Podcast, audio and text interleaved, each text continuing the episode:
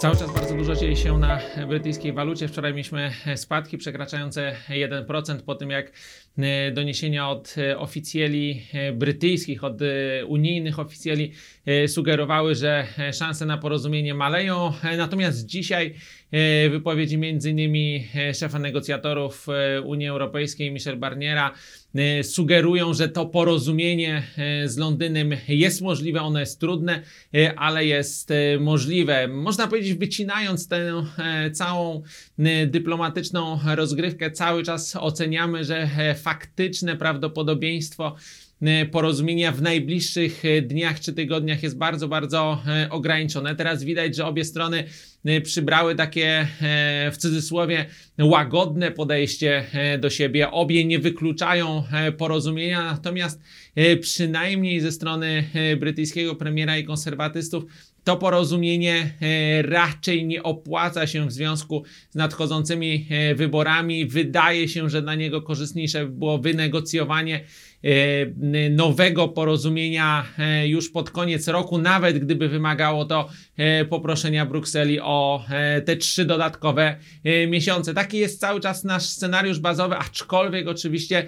e, biorąc pod uwagę dynamikę e, sytuacji, te ruchy przekraczające nawet 1-2% e, w ciągu dnia są niewykluczone na podstawie napływających e, headline'ów. Poza tym cały czas widać, że jest optymizm ograniczony oczywiście, ale jest optymizm dotyczący możliwości porozumienia Stanów Zjednoczonych z Chinami na tym przyszłym przyszłomiesięcznym szczycie APEC w Chile.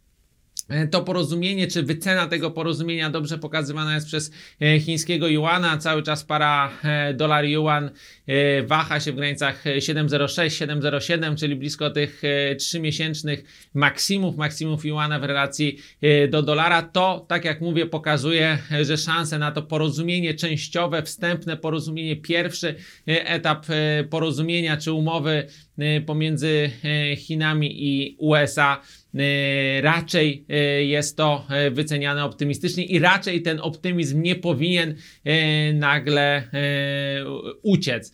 Jeżeli zaś chodzi o sytuację na złotym, to wyniki wyborów parlamentarnych w kraju niewiele zmieniają sytuację złotego. Nawet fakt, że rządząca koalicja nie ma większości w Senacie. Rola Senatu, jeżeli chodzi o kwestie gospodarcze, jest ograniczona. Poza nominowaniem trzech członków RPP, które to nominacje dopiero będą za niespełna 3 lata. Wydaje się, że ten wpływ na, e, na, gospodarkę jest bardzo, bardzo e, ograniczony, a 3 lata e, w perspektywie rynku to bardzo, bardzo długo, więc rynek na to nie będzie zwracał uwagę. Złoty raczej pod wpływem czynników zewnętrznych, te są y, minimalnie pozytywne, stąd mamy zejście lekko poniżej 4,30 na euro złotym, ale ten poziom 4,30 okolice wydaje się być bazowym na najbliższe godziny, zwłaszcza, że ilość danych makroekonomicznych e, także jest e, ograniczona.